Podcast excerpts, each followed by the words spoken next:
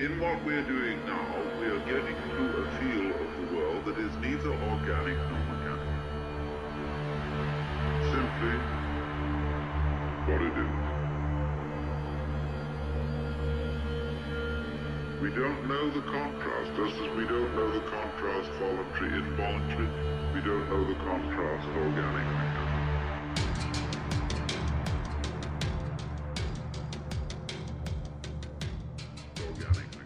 Oh, my friends, we live in a crazy, crazy world. Welcome back, Meditations and Molotovs. I am your host, Vince Emanuele. You are listening to the Progressive Radio Network, where you can find this program every Monday at 1 p.m. Central Time. So I don't even know where to begin because, my God, how long has it been? I think it's been two or three weeks since we've last spoken or since there's last been a regular program. So I say that we live in a crazy world for obvious reasons. We've there's constantly events and things happening and there's so much to talk about on this program. I wanted to do a quick quick sort of holiday recap. Let me turn down the volume here and get everything right. I also wanted to uh, get into this so called Russian hacking scandal. I wrote an article about that that was just published on Counterpunch Digital, so on the Counterpunch website this morning. I also recently read Debriefing the President, the interrogation of Saddam Hussein by John Nixon. I wrote a review or a report, basically more of a report on that book in Z Communications where you can find that. That's the name of that article is the CIA and Saddam. I know I should probably also send these along to the PRN folks so we can get those posted on the website.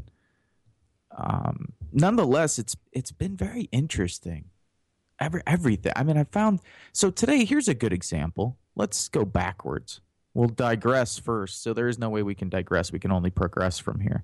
So we'll start by talking about uh, the insane world of social media. So last year, I usually throughout my life I've never made New Year's Eve um, or New Year's resolutions. wasn't my thing. So last year I made a New Year's resolution to quit smoking. I figured that was the best thing I could possibly do. So it worked. I slipped up a couple times, but it has been a year of no cigarettes. So that's pretty awesome. Um, you know, drugs and addictions and so on, they are very, very, very rough. And we don't talk about them. We don't do a good job in the society of talking about those sort of things. And that's a shame. So this this uh, New Year's Day, I made a resolution to simply spend less time messing with social media. I've already had it down to a couple hours a day. Now I'm getting down to, I'll probably get down to about an hour a day. I think I'm going to going to a lot for social media. And I think the main reason for that is because I don't really think it's very productive. I think a I, like a lot of other people, probably waste too much time on there. I need to get back to knocking out two or three books a week, doing reviews, uh, writing even more articles. I probably should be able to write an article a week or something like this. You know, there's there's other things I can be doing. There's other things all of us can be doing. But it is still a medium that must be utilized because of the sort of reality, the the world that we live in. A lot of people get their news, information, ideas from social media. So I've tried to sort of, you know, step back, not comment as much or not respond to people's comments as much and so on. But today I found this interesting. I have to mention this because this gives you an idea of sort of where an, at the average American is coming from. And this is this could very well be, you know, this is responses from people who are otherwise well-meaning people. Uh, but people are very weak. in a lot of ways. When when it comes to maintaining their values and principles, they want to buy into the bullshit that the mainstream media feeds them. And it's sad, but it's also obvious. So Obama's legacy is a great example of this.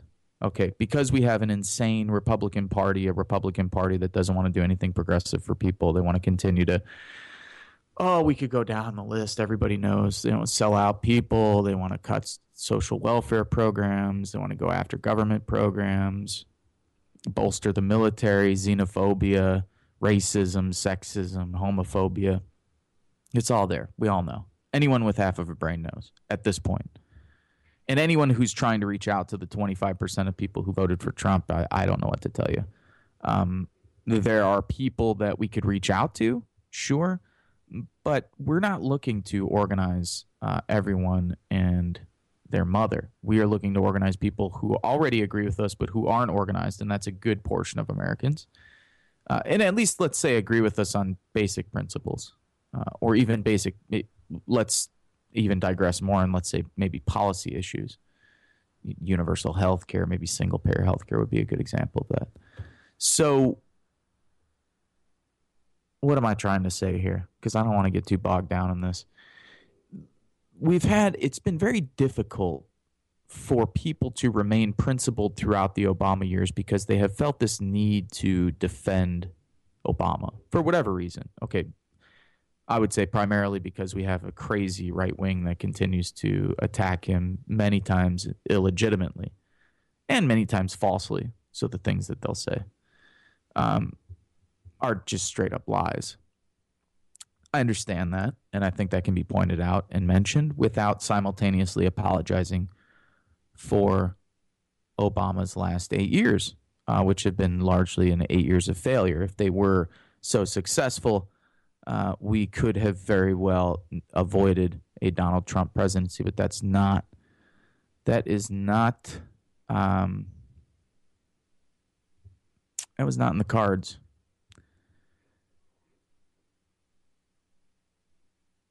All right. Let me uh let me log off of this because otherwise I'm gonna get distracted. And I know we only have an hour. So the point was about social media. Let's get back to that. Um, this whole stuff with Meryl Streep. I mean, this is crazy. And this also ties, but this kind of ties into Obama's legacy. So I'll talk about Obama's legacy connected to a Cornel West article uh, that he recently wrote for The Guardian. A great article, by the way. I think the title of it is Pity the Sad Legacy of Barack Obama.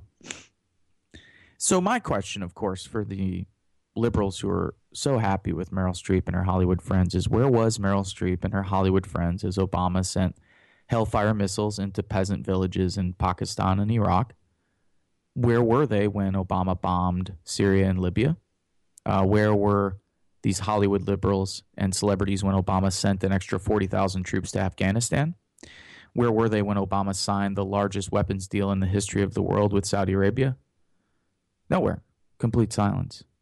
You know, this is sort of the typical liberal hypocrisy, and it's glaring and sickening. And that's essentially what I said on social media. So one person responds being liberal means knowing you won't be in harm's way while you decide what to stand up against. This is true in a lot of ways. Another person responds, Yeah, I was annoyed as hell. There are only a handful of Hollywood crowd who do anything of any worth. It doesn't include Streep. Next person says, She made a valid, though slightly indirect observation. We need real journalism. By real, of course, I mean credible. Next person posted a video. The next person said, Did she mention Obama's name? She was lamenting this president elect. And if you think Obama was a man of violence, buckle up because it's about to get real bumpy. Okay, and this is my point. So, this is a perfect example of what I'm talking about. This is the sort of non critical thought that people will have. So, yes, you know, one can only assume that Meryl Streep and her crew didn't really care about uh, people overseas because people in Hollywood haven't said a damn thing about people overseas. So it's really hard to take her and everyone else seriously. Um, if at the same time, these folks don't want to all uh, simultaneously criticize Obama. And I laugh only because I've been dealing with this for 10 years. Uh, a lot of us have been dealing with it for 10 years, and it's completely maddening. I've been dealing with it with eight for eight years under Obama, and I'm surely uh, going to remind everyone what those eight years have been about. I mean, thank God we have people like Paul Street, who's had almost an uh, unhealthy obsession with keeping the Democrats and liberals in check. Uh, I say unhealthy, probably. I, I I make that judgment on my own. that's not that's not Paul's judgment. Although he might say the same because it is unhealthy keeping track of these uh, people and like Obama and Clinton and the neoliberalism that produces someone like Donald Trump. When you have a Democratic Party and so-called unions and NGOs that also advocate for privatization uh, who don't stand up for anything, who have no international vision, who have no global vision, um, whose criticism is uh, largely relegated to uh, the realm of identity politics. And this is sort of indicative of what I was seeing throughout my uh, Facebook page today as I posted about Meryl Streep. I knew people were going to get upset. I mean, it's sort of known that you're going to have a liberal group of people who are usually very emotional people, usually people who have a very difficult time trying to process politics outside of just base level human emotions. And they have a very, very, very difficult time processing the fact that you can simultaneously understand that, sure, yeah, Meryl Streep had some interesting things to say about Donald Trump, like any neoliberal had quasi interesting things. And let's just call them what they were, which is blatant observations. Like, of all the things that Donald Trump did, said, or his policies, the thing you're most upset about, the thing you're going to use the biggest platform on TV, which is these award shows that tens of millions of people watch for whatever reason. I don't know.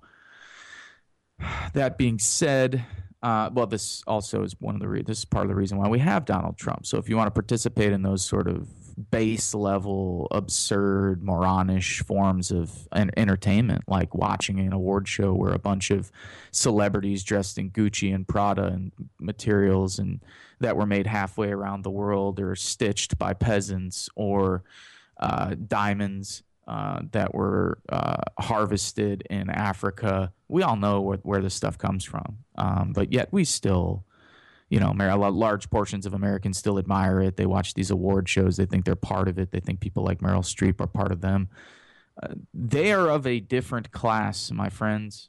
And while some of them may have great politics, and that's fine, some of them make great art, and that's fine too, uh, we don't share the same class interests as people like Meryl Streep. And that level of hypocrisy and that level of sort of uh, liberal hubris is part of the reason why Donald Trump is our president elect to begin with. So, um, where have these people been? I don't know. Where have the Democrats and the liberals been? Eight years. War in Yemen, arming one of the most, if not the most, oppressive, repressive governments in the Middle East and Saudi Arabia. Well, really in the world arming different factions in Iraq, supporting an illegitimate government, Obama's escalation of forces on the ground in Afghanistan, one of his first major decisions, sending an extra, I think it was 35, 40,000 troops to Afghanistan and what has become America's longest war, uh, war without end. No end in sight. There's no end in sight in Afghanistan. There's no end in sight in Iraq or Libya or Syria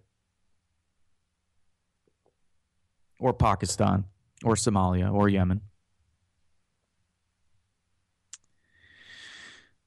But the Hollywood liberals are upset because Trump made fun of a disabled person. Is Trump an asshole for doing that? Of course. It's I mean, what, what kind of maniac makes fun of a disabled person? What kind of sick freak Uh, but at the same time, what kind of sick freak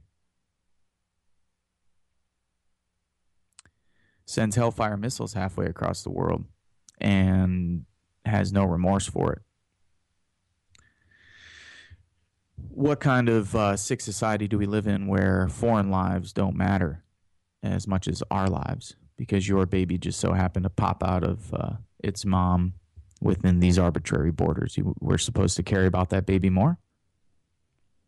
Or bringing it to the most intimate of levels, I'm supposed to care more about who? My family or kids in my family more than I care about kids around the world? I don't think so. Uh, everyone's life, anywhere at any time, is equal. Uh, that's what I'm fighting for. That's what I stand for. And that's what I'll continue to stand for. Mm, people who, you know, being principled and holding on to what I've found to be very precious and dear universal values about life has created a very healthy environment for me, very healthy friends who are all involved in and engaged with very interesting and meaningful projects and those are the kind of people I want to be involved with and know and surround myself with and the kind of environment and opportunities that I live in. And that's all due to holding on to a certain set of values. That I don't care if it's Barack Obama. I don't care if my father was elected president tomorrow, which of course is impossible, but we'll just play along. Do you think for a second I would cut him slack if he was bombing someone halfway around the world? Do you think I would make excuses if a childhood friend was in office and he decided to send a, uh, or uh, approve of or support drone strikes around the world, 90% of which are killing innocent people, according to recent studies. Excuse me. Do you think I wouldn't criticize that person? I don't care if you're my friend or if you're my family member. If you're in a position of power, if you're in a position of influence, and if you're making illegitimate, immoral decisions, you should be called out on that. And you should pay the consequences for that. There should be a price to pay for making those sort of decisions. I don't know where people's heads are at. Um, fortunately, there's about 100 to 1 people who are interested, I think, in more critical thought, and then people who want to stay at this sort of base level understanding or these emotional outbursts. Uh, you know. Um, in any case, let's move on from that. But this, oh, actually, we can't move on because it's going to tie straight into part of what I was going to mention about Barack Obama's legacy. So I'll read you portions of this article from The Guardian. This is uh, Cornel West, awesome philosopher, writer. I forget where he's teaching now, but anyway, most of you know who Cornel West is. If you don't, check out his work. Subtitle Our Hope and Change candidate fell short time and time again. Obama cheerleaders who refuse to make him accountable bear some responsibility. Now, I would argue they bear most of the responsibility. So let's see here. Eight years ago, this is quoting from the article, eight years ago, the world was on brink of a grand celebration the inauguration of a brilliant and charismatic black president of the United States of America.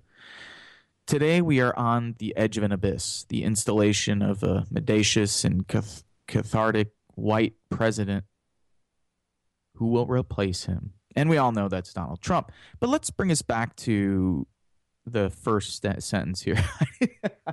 I had just read, here we go. I had just read the uh, title of the article and posted. I hadn't read it before. I wanted to read it with you folks on the air, see what this article is all about. I would stop right there real quick. I just want to add he said eight years ago the world was on the brink of a grand celebration. Most people actually were. I agree with this. Some of us, including myself, and particularly people like Paul Street and Adolph Reed, the folks at Counterpunch and others, knew, and this isn't like, let's just be very clear here. This isn't about tooting people's horns. For Christ's sake, this is about being ready for the next liberal president. This is about understanding why the anti war movement fell apart and disappeared once Obama was elected. This is about understanding why the media and others within the non governmental organizations, within independent political organizations, even who said very little about Obama's failures. In any case, going back to the article, Cornel West writes, quote, This is a depressing decline in the highest office of the most powerful empire in the history of the world. It could easily produce a pervasive cynicism and poisonous nihilism. Is there really any hope for truth and justice in this decadent time? Does America even have the capacity to be honest about itself and come to terms with its self destructive addiction to money worship and cowardly xenophobia? The age of Barack Obama may have been our last chance to break from our neoliberal soulcraft. We are rooted in market driven brands that shun integrity and profit driven policies that trump public goods. Our post integrity and post truth world is suffocated by entertaining brands and money making activities that have little or nothing to do with truth, integrity, or the long term survival of the planet. We are witnessing the postmodern version of the full scale gangsterization of the world. Ooh, I love that. That's a good one. The reign of Obama did not produce the nightmare of Donald Trump, but it did contribute to it. I would probably take it a step further and say it absolutely did produce. But you can't, um, and that that's not saying that you solely find Obama's legacy to be at fault, but that's to say that the brand of Obama, what Obama stood for, and his policies, his eight years of neoliberalism, I think, did more than uh, a little bit contribute to the victory of Donald Trump. In any case, we kind of have to move on, but I think it's a probably a decent article here.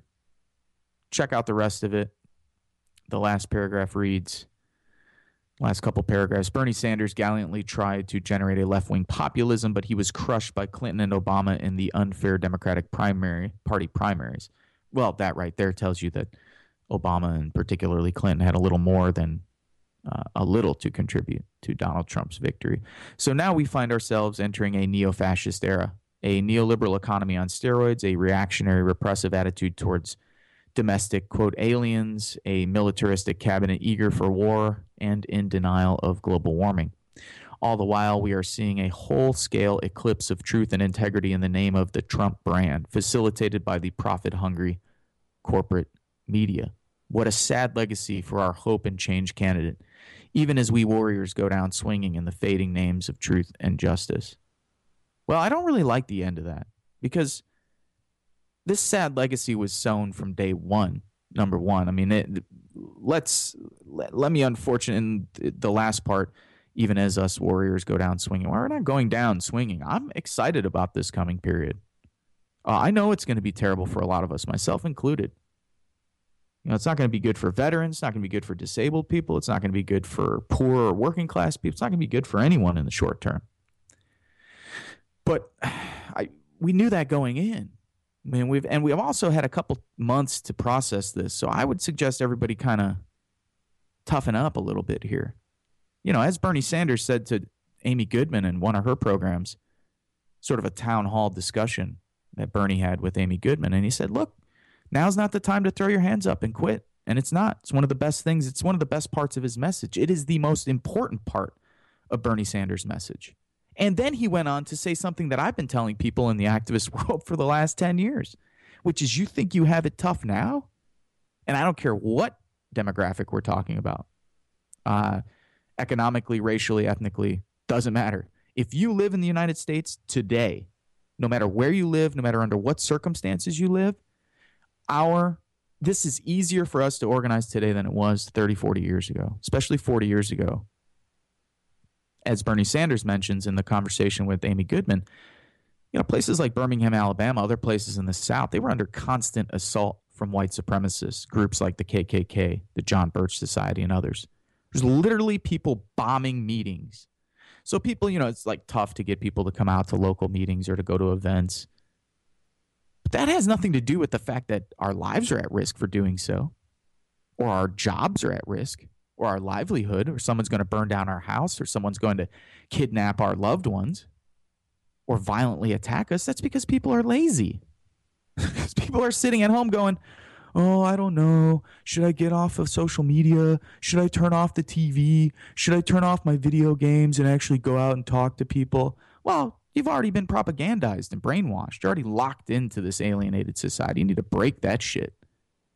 You need to break that immediately. And if you can't break that, then there's not not much to say. But don't use it as an excuse. And that was Bernie Sanders' point. And that's a great point that he makes. People can't be using things as an excuse not to go be involved. It's easier for us to be involved today. It wasn't easier to organize 80 years ago. Again, violent groups can assassinate political leaders, violently attack your organization, violently attack your groups on the streets with the cops knowing or the cops helping them. Cops violently shooting union workers and breaking strike lines. You think it's difficult to organize today? Let's get real, folks. And as far as Cornel West is concerned, I love Cornel West. His work is essential. But at the same time, let's remember Brother Cornel was on that Obama train wholesale in 2007, 2008.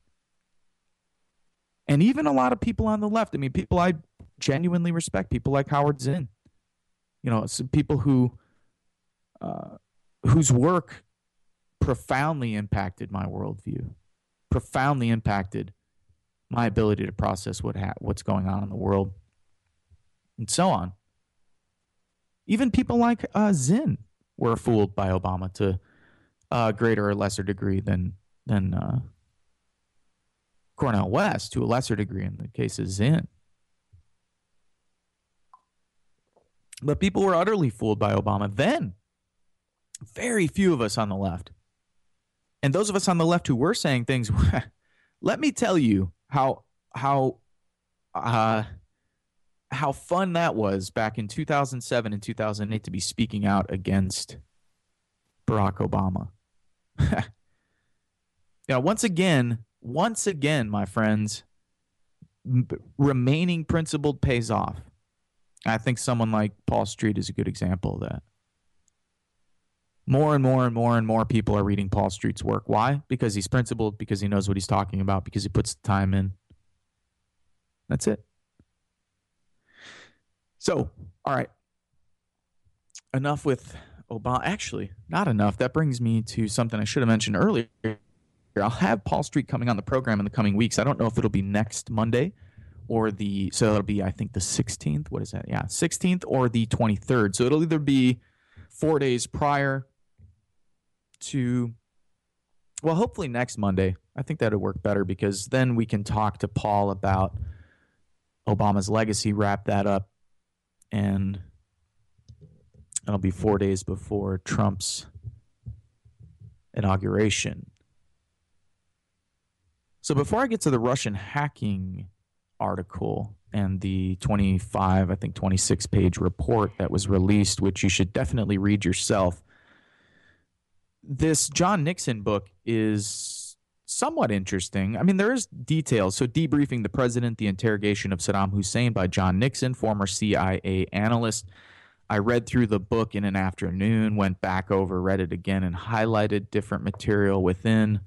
And there's different details. So, for instance, on page 24, Nixon mentions both the CIA and the military had their own interpreters. I noticed that the military interpreter that I had was a young man wearing fatigues and a khaki shirt who would interpret George, our interpreter, with his own comments.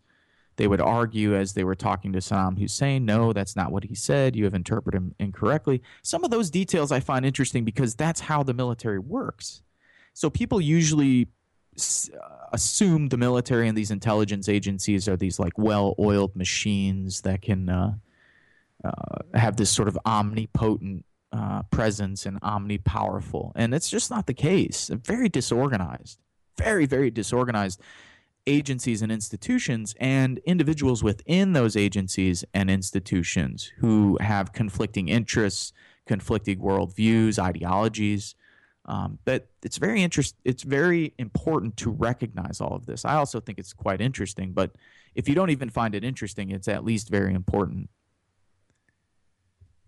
What else did uh, Nixon mention? You know, overall, let's let me also mention once again. It didn't take, and it shouldn't have taken all of this information, all of these books, all of these whistleblowers for people to realize that the war in Iraq was always going to be a disaster and was immoral and unjust from the beginning. Okay? So we don't talk about it much, but people, I, I'm going to constantly remind people that millions upon millions upon millions, the largest protests in the history of the world prior to the war in Iraq, tens of millions of people understood it was going to be a disaster. We don't need CIA analysts to tell us that. I'm glad my friend sent me this book because you get a little glimpse into the way that they think. Number one, number two, uh, you could find out some more uh, details, maybe some history that I didn't know, and that that is definitely the case. But the overall scope, this idea that oh well, now a CIA analyst came out and said that it wasn't worth going to Iraq, and that Saddam knew that blowing apart one of the most important countries in the Middle East was going to create a vacuum, a power vacuum, and that there were going to be tons of groups, militias, terrorists, insurgents, resistance groups that were going to spring up as a result. Well, I mean, that doesn't take a fucking brain scientist. So, I mean, for Christ's sakes, let's let's just step back and give a lot of credit to the people who stood up and spoke the truth at a time when people were being called traitors and terrorist sympathizers uh, who weren't going along with the Bush program and with the mainstream media's narrative. So I just want to mention that. Um, he talks. He talks a lot about his sort of the bureau- the bureaucracies within the CIA. Uh, the fact that the authority was often clogged by people who quote got ahead by playing it safe and who regarded fresh thinking as a danger to their careers unquote. And that's sort of a truism regardless of what kind of institution you're in. So he writes the cia was woefully unprepared on iraq even though it seemed clear by late 2001 that the united states was going to war with saddam Quote, my managers claimed to embrace outside the box thinking, but they were always rushed to the same individuals within the CIA, usually the people they hung around with on the weekends, to provide the same old answers. This lazy thinking was not limited to CIA managers, unquote. So that's nothing new. I experienced that in the military. I think people probably experience that in the corporate world as well. He also mentions that the CIA was, quote, severely hamstrung by our lack of resources on the ground. We had no embassy and no ears or eyes in Iraq to tell us what was going on. Unreal. so they didn't even so they didn't even have people on the ground for firsthand intelligence. It's something to recognize. So when Mohammed Sadiq al Sadr was murdered by Saddam's henchmen in February 1999, we didn't know anything about the Sadrists and had almost no idea who Muhammad Sadiq al Sadr was, even though he was, quote, a Shia source, or a Shia source could have quickly told us that he was a Shia cleric with the rank of Ayatollah, a Sayyid, someone who can trace his lineage back to the Prophet Muhammad, a prominent political and religious figure in Najaf who challenged Saddam's repression of Shiites, and the father of Muqtada al Sadr, later the leader of the Shia Mahdi army and steadfast foe of the coalition provisional authority. We had never heard of either of them. Unquote. so there you go, folks. you can go on and on. It's it is quite it's a little interesting. I mean, I wouldn't I don't know. What is it? It's 25 bucks. Maybe it's worth 25 bucks. Wait till it comes out in paperback.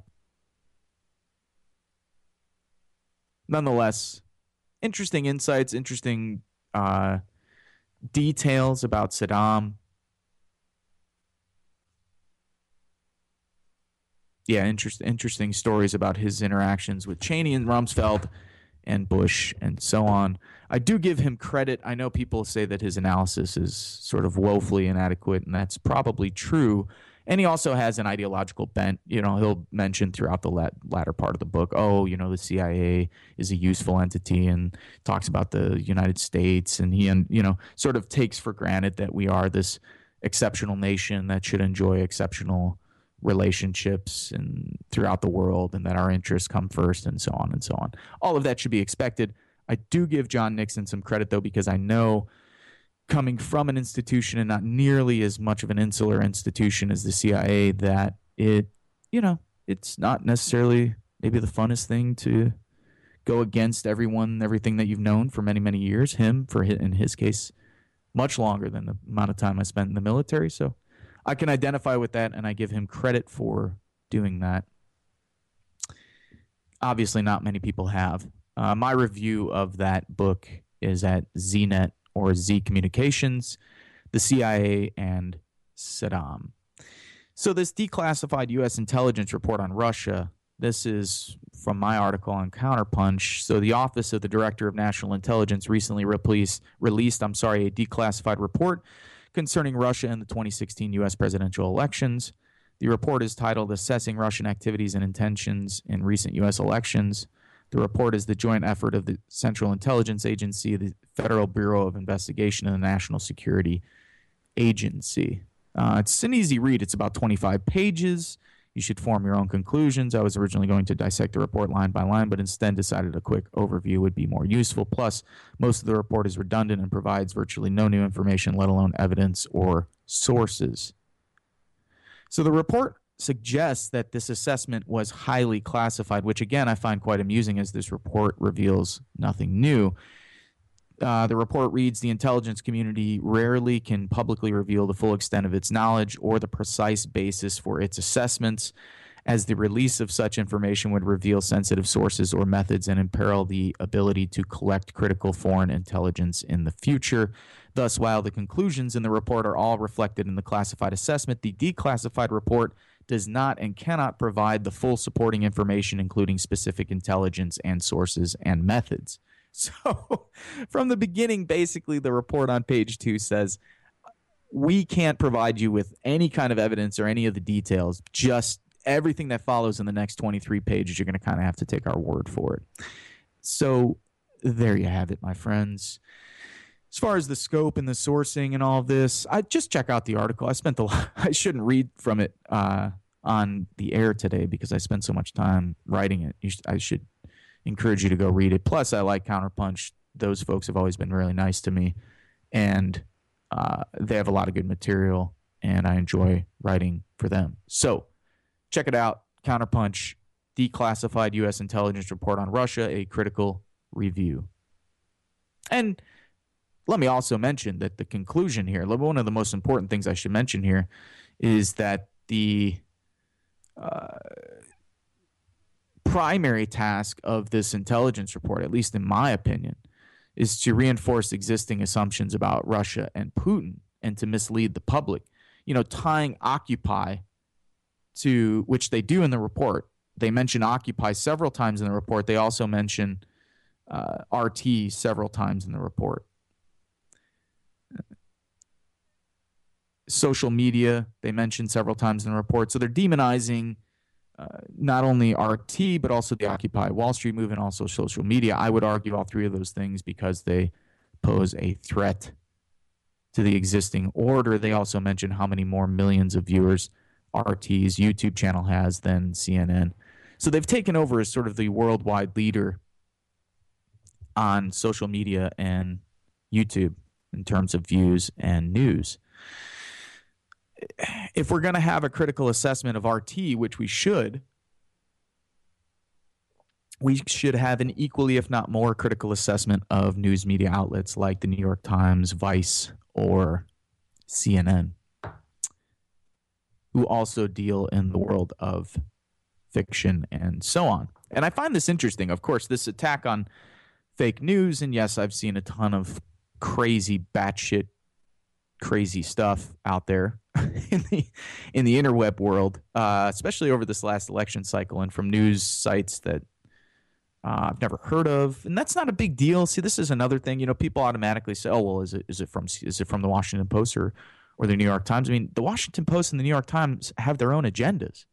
So this notion that the the Washington Post and the New York Times are going to provide us with this object, objective news, which doesn't exist, which has never existed. And anyone who wants to have a conversation about objectivity, please bring it on. I'll debate you anywhere, anytime, any place. Um, it doesn't exist. It never has existed. And people know this, and serious media scholars have always known this. And people like, of course, Edward Herman and Noam Chomsky, manufacturing dissent, so on. I'm sorry, manufacturing consent. What they've been doing is manufacturing dissent for many, many decades. But anyway, in their book, Manufacturing Consent, you could also also check out the documentary film on the same topic. So, yeah, I mean, what's fake? I mean, is the New York Times editorials that told us we should go to war in Iraq in 2003 are those is that fake news? Uh, where the story upon story upon story about weapons of mass destruction before we went to Iraq. Was that fake news?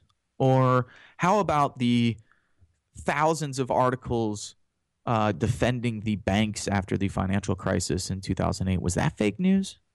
You know, This is the kind of nonsense, folks. You know, how about the how about Hillary Clinton's campaign and the kind of stuff they pushed about Bernie Sanders, the kind of things the DNC did? Was that fake news? I don't think so. So, all right, moving on. Check it out, both of those articles. And what do we got next here? Trump's first 100 days. I'm, I'm not angry at Robert Reich. I, Reich, Reich, Reich. I always call him Robert Reich. Anyway, I'm not angry at Robert Reich. I just think that there's somebody said, "Why are you so mad at Robert Reich?" I'm not mad at him. I just think that there's other people you should be reading. a step up from him, in my opinion, would be people like Stiglitz and uh, Yanis Varoufakis. Uh, who else would I add to that list? I would probably also add uh, Dean Baker to that list. Anyway, there's others you can read. I think other economists that are more interesting. This, though, I think is interesting. This originally appeared on Robert Reich's blog. Trump's first 100 day agenda includes repealing environmental regulations, Obamacare, and the Dodd Frank Act, giving the rich a huge tax cut, and much worse. Here's the first 100 days resistance agenda with thanks to Alan Webber. Number one, get Democrats in the Congress and across the country to pledge to oppose Trump's agenda. I think that's a little silly. Some of them will do so for political reasons, others won't for political reasons. Depends whether or not they're pressured. Prolong the process of approving choices, draw out hearings, stand up as sanctuary cities and states, take a stand, call your senator and representative. That's all normal stuff. Um, march and demonstrate in a coordinated, well managed way. The 1 million woman march is already scheduled for the inauguration and will be executed with real skill. What does that mean? I don't, I don't understand. There will be sister marches around the country in LA and elsewhere. They need to be coordinated and orchestrated. And then what about 1 million Muslims, 1 million Latinos? What would it keep the momentum alive and keep the message going? I don't think those sort of marches are sustainable. They take a ton of time and a ton of resources to coordinate it and to coordinate and execute. So I don't know. We'll see. Uh, boycott troll Trump products. I don't. most of the people I know can't afford, nor would they if they could purchase Trump products, but I guess that's good. Excuse me. Letters to the editor. I think this is good, although people don't read anymore. Old people read. Older people read newspapers if you look at the, the numbers. But anyway, yeah, sure, write letters to the editor. I think, you know, more importantly, in our day and age, write op eds uh, for alternative media sources or write uh, Twitter posts, Facebook posts. You know, people look. People can bash social media all they want, and I, I bash it all the time. I mean, I hate it to some degree, but it's a, it's a necessary evil now. I mean, you have to be on there if you want to be relevant, if you want to get ideas out there, if you want to promote good events and good organizations and good writers and good activists and good uh, organizers. Like that's what I want to do. I want to promote other people's work. I try and get on there. All the people I know who are writers, I try and promote their articles. I try and keep up to date on what their latest articles are. I post it online. I see what my friends are doing around the country in terms of events, especially events in Northwest Indiana or Chicago. I get on there, I promote it, I post it, share it with folks. You know, it's uh, obviously how things are done today. So, social media, what about a YouTube channel devoted to video testimonials about resisting Trump's first 100 day agenda? crowdsourced ideas, themes, and memes. Who wants to start it? That's already going on.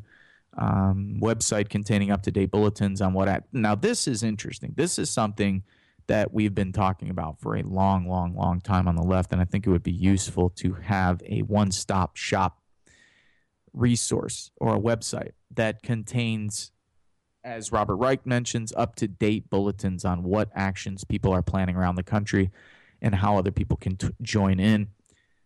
Uh, that's a good that's a really really really good suggestion. That's something that it, it's something that you know i find around here is difficult even you know it doesn't matter if you're in a rural area a suburban area or the city i'll talk to friends who live in the city and i'll ask them if they've heard about an event i was invited to on facebook and they'll say no how the hell did i not hear about this you know so obviously there's a lot there's so much information out there it's very difficult uh, to keep up with all the events and stuff that's happening so anyway I think that's somewhat useful. Check it out if you want to. A friend of mine asked me to mention it on the program. Robert Reich, Reich, Reich.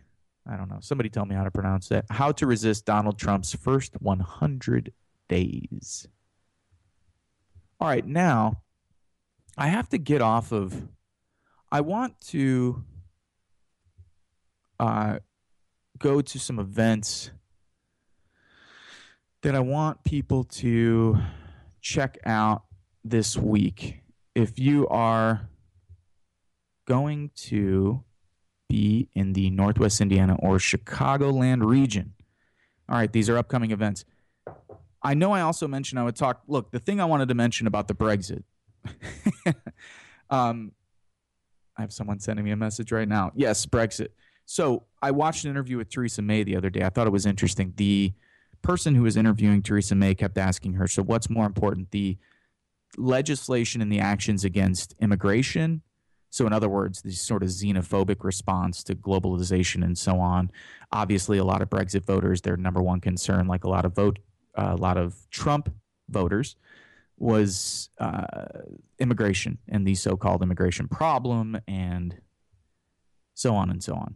All of this couched, of course, in racist and xenophobic rhetoric. She kept dodging the question because then the argument from, or the question that was being asked by the moderator was to Prime Minister Theresa May was, do you believe in a single market? Do you know? Do you believe in a single in a single market here, or what's more important, the single market or these measures against immigration?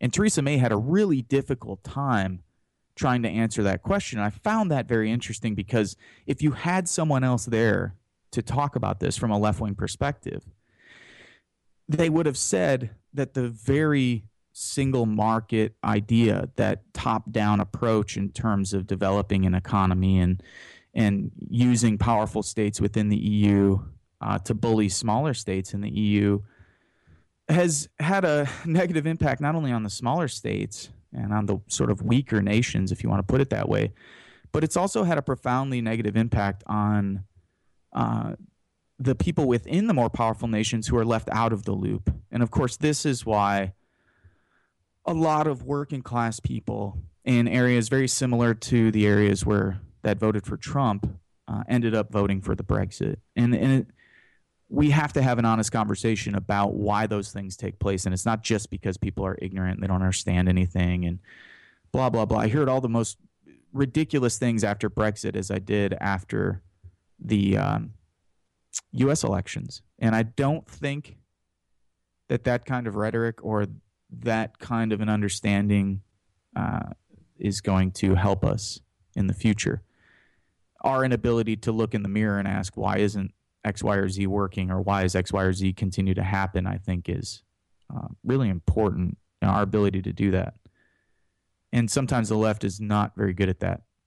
So, okay, we got about ten minutes left in the program. I'm not going to have a chance to talk too much about Syria, although I did invite Charles Glass on the program.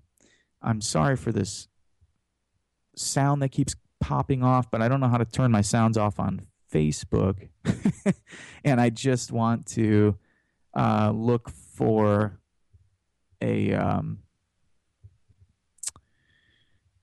yeah, I just wanted to look for some events to tell people to go to. That's it. So I'm just look. I was gonna go to my settings and see if I could turn off the let's see here notifications sounds. I'm so bad about all of this stuff. It's such a pain in the ass. Okay anyway we can't do it. I will simply turn off notifications for this post. Okay cool. So the first thing that i want people to pay attention to who live in the chicagoland area is the whiting 41 break free rally so this is friday at 9 a.m from 9 a.m. till 12 p.m. at the Lake County Superior Court. That's at 232 Russell Street in Hammond, Indiana. That's 46320. This is Friday at 9 a.m. at the Lake County Superior Court at 232 Russell Street, Hammond, Indiana. Last May, 41 peaceful protesters were arrested at the BP refinery in Whiting, Indiana, as part of the Break Free Midwest rally and march demanding a just transition from fossil fuels to an economy based on renewable energy. The final hearing in their case is set for January 13, 2017, one week prior to the presidential inauguration. Join us on Friday, that day, Friday, January 13, 2017, at 9 a.m. at the Lake County Court in Hammond, Indiana, and show the incoming president and vice president that we are still committed to breaking free from fossil fuels. This will be a fun, non confrontational event. Bring your singing voices. There will be a choir, a band, and street theater, as well as hot coffee. We will also be gathering the public before January 12th at 7 p.m. for an acoustic jam open table potluck at Paul Henry Art Gallery, two blocks north of the courthouse. That's at 416 Sibley Street in Hammond, Indiana. The cover is five bucks, three dollars if you bring a dish. This event is coordinated with 350.org and Day Against Denial. The hashtag Day Against Denial. I don't know if that's an organization or what that is. After the hearing, we will march to the office of Senator Joe Donnelly at the Federal Plaza to deliver our demand that he rejects Donald Trump's reckless climate denying cabinet nominees. Please share this widely, especially with friends in the Chicagoland, Great Lakes, Midwest region. So there you have it, folks. Friday, 9 a.m., Lake County Superior Court. Join us. I'll be there. There'll be a ton of folks there. Actually, I'm looking at the page right now. I have 286 people interested, 93 going, a thousand and a half invited. I think it would be a good success if there's 100 people at an event like that in Hammond, Indiana. All right, so that's one event. The next event is that evening. So this is Friday at 6 p.m. to 7 p.m. at the Open Center for the Arts at 2214 South Sacramento Ave in Chicago, Illinois. That's Friday at 6 p.m. till 10 p.m. This Friday at the Open Center for the Arts. That's 2214 South Sacramento Ave, Chicago, Illinois. Artist Stand with Standing Rock is an art auction with 100% of proceeds going to support the water protectors standing against the Dakota Access Pipeline. Please contact us directly if you would like to donate art to this fundraiser. Who wants to change the world? I do. Do you? It can be hard to know where to start. There are so many problems. I've decided to start changing the world by standing with Standing Rock. Will you stand with us? I am trying to do something to help and he go, this person, I don't know if it's he or she, I'm sorry. The person goes on, I am not able to stand in Standing Rock, but I am able to stand where I am and to proclaim that what I see is happening. I recognize that it is wrong. I stand for what is right. I stand with Standing Rock. So check out this event. Also, tons of people invited, tons of people already going. That's Friday at 6 p.m. at the Open Center for the Arts in Chicago, Illinois. Now, the last event that I'll mention is a nationwide event that is called the Earth to Trump Roadshow of Resistance Rally. I kind I really like that. Uh, this is being put on by the Center for Biological Diversity. This is this Sunday, January 15th at 6 p.m. at the Segundo Ruiz Belvis Cultural Center at 4048 West Armitage Avenue in Chicago. That's this Sunday at 6 p.m. at the Segundo Ruiz Belvis Cultural Center in 4048. That's at 4048 West Armitage Ave in Chicago, Illinois. The Earth to Trump Roadshow of Resistance is coming to Chicago on January 15th. The roadshow is rallying and empowering defenders of civil rights and the environment to resist Trump's dangerous agenda. Stopping in 16 cities on its way to Washington, D.C., it will bring thousands of people to protest at the presidential inauguration. We need you there, and we need your families, friends, and activist networks. It is free. Please take a moment to RSVP. All of the shows will feature national and local speakers, great musicians, and an opportunity to join a growing movement of resistance to all forms of oppression and all attacks on our environment. We must stand and oppose every Trump policy that hurts wildlife, poisons our air and water, destroys our climate, promotes racism, misogyny, or homophobia, and marginalizes entire segments of our society. I there was I don't know who's putting this on. I know it's the Center for Biological Diversity, but I wanted to give credit to some of the groups specifically from Chicago. So I'll simply give a shout out to Olga Bautista. I know for sure that Olga Bautista has not only done a great lot of great work um, here in the Chicagoland area, but she's also doing a lot of great work, I think, bringing together these major narratives and these major movements and ideas and individuals who are involved with these things into different spaces um, so we could have these conversations. And she was, you know, she was one of the top organizers for, you know, going against the pet coke, uh, the substance that is a byproduct of the tar sands production that was put on barges, uncovered in the southeast side neighborhood, neighborhood that I was born and spent years growing up in. She led that effort. She was one of the leaders of that effort. I think the people like her are the kind of people who, moving into the future, are truly the leaders of these movements. And, you know, the question remains who are the next generation of organizers, writers, artists, activists who are going to take those sort of mantles? And I think Olga is one of them. In any case, I will be joining. Who else is on the panel? Olga had asked me to speak on this. I'll be joining Chicago Alderman Carlos Rosas and also David Bender, director of the Native American Indian Center. All right, folks. I think that's all I got for you. I feel like I blew through a lot of things today. Uh, we're I'm going to be talking with Charles Glass tomorrow about his book in uh, Syria Burning. So that'll be a pre-recorded interview if everything works out correctly. It's hard coordinating with folks who are constantly spend their time overseas. But nonetheless, Charles is currently in Paris, France. So I will talk with him tomorrow from Paris, and we should have that interview coming up for you at some point uh, later this month or possibly early next month. I want to also transcribe it and get it out there. Paul Street, hopefully either next week or the week after that, we could recap eight years of Obama's neoliberalism. And in the meantime, I don't know. We'll have someone else on this month. All right, folks. You've been listening to the Progressive Radio Network. I am your host, Vince Emanuele. This is Meditations and Molotovs, where you could find us every Monday at 1 p.m. Chicago time. I hope to see those of you who live in Chicago out at the events this Friday. And like I said, not even in Chicago, Northwest Indiana, Friday. Be there in Hammond at the courthouse for the press conference and rally, and then I'll see everyone else on Sunday at Sunday night in Chicago at the Earth to Trump Roadshow.